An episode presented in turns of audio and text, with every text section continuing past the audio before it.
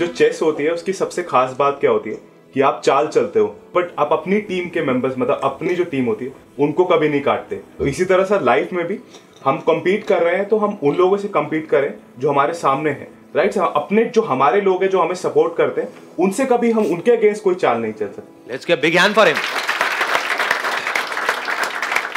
मतलब लाइफ में आगे बढ़ने की एक बहुत अच्छी क्वालिटी है ये। फिर चाहे आप कुछ अच्छा काम कर रहे हो या बुरा काम भी कर रहे हो, आप एक गैंगस्टर भी हो, तब भी ये क्वालिटी आपके अंदर होनी चाहिए। अपनों को नहीं काटना है। अच्छा ऑन्टरप्रेन्योर तो छोड़ ही दो। टीम वर्क की तो मैं बात ही नहीं कर रहा। समझ गए? तभी तो ट्रस्ट करेंगे लोग आपके ऊपर।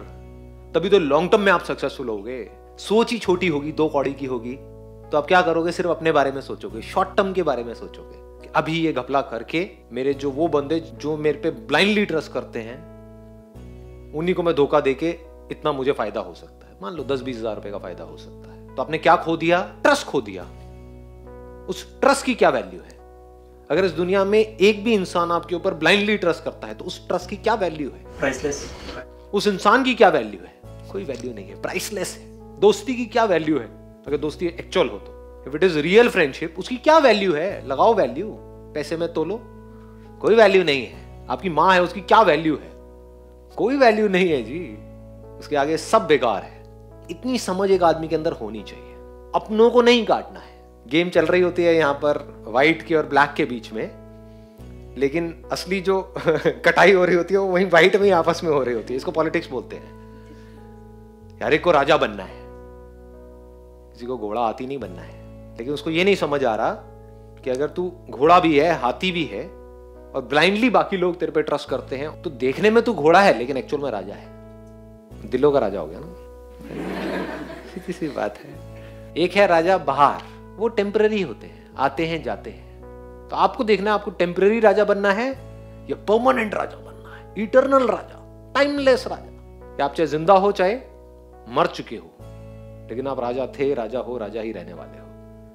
बाकी राजाओं को मारने के लिए लोग तैयार बैठे रहते हैं, क्योंकि हर कोई अपने बारे में सोच रहा है। तो फॉर अ चेंज अगर कोई ऐसा हो, जो अपने से पहले बाकी सबके बारे में सोचे तो आज नहीं तो कल उसकी टीम को ये समझने में देर नहीं लगेगी। फिर उसकी टीम जो उसके साथ में जुड़ेगी, वो दिल से लड़ेगी। फिर चाहे वो बिज़नेस हो, चाहे ये हो, वो काम हो, कुछ भी हो फैमिली हो फ्रेंड्स हो, फिर दिल से उसके साथ में खड़े होंगे।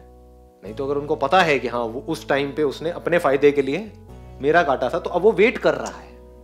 बाहर से दोस्त है, बाहर से फैमिली मेंबर है, बाहर से टीम मेंबर है, बाहर से आपकी कंपनी में है, लेकिन वो वेट कर रहा है कि कब मुझे मौका मिले, इसको काट के साइड करूँ और मैं इसकी जगह ले लूँ। तो आप हमेशा डर में जियोगे। समझ आ रहा है? ज़्यादा डीप हो गया है। आ रहा है? आ रहा है ना? हाँ। तो ऐसे बनो। यानी कि कौन? जो जेन्युइनली अपनी टीम के बारे में सोचता है। यानी कुछ रणनीति बनानी भी है, कुछ पॉलिटिक्स करनी भी है तो सामने वालों से, अपनी टीम से नहीं। सबको ये भरोसा होना चाहिए कि ये बंदा और कोई भी मुझे धोखा दे सकता है लेकिन ये नहीं दे सकता। ये मुझे बुरा बोल सकता है, लेकिन मेरे बारे में बुरा सोच नहीं सकता। दोनों में फ़र्क है। बाकी दुनिया मुझे अच्छा बोल सकती है, लेकिन अंदर से हो सकता है मेरे बारे में बुरा सोच रही है। They are not your real well wishes वो मुँह पे मेरे को बुरा बोल सकता है, कुछ भी बोल सकता है कभी मेरा बुरा नहीं चाहेगा। तो इससे एक ट्रस्ट बन जाता है, इससे टीम बन जाती है। और टीम बनने के बाद में जितनी तगड़ी टीम होती है, अंदर से जितनी स्ट्रांग टीम होती है तो अगर आपकी छोटी टीम भी है तो आगे अगर बहुत बड़ी टीम भी है तो आप उससे भी लड़ सकते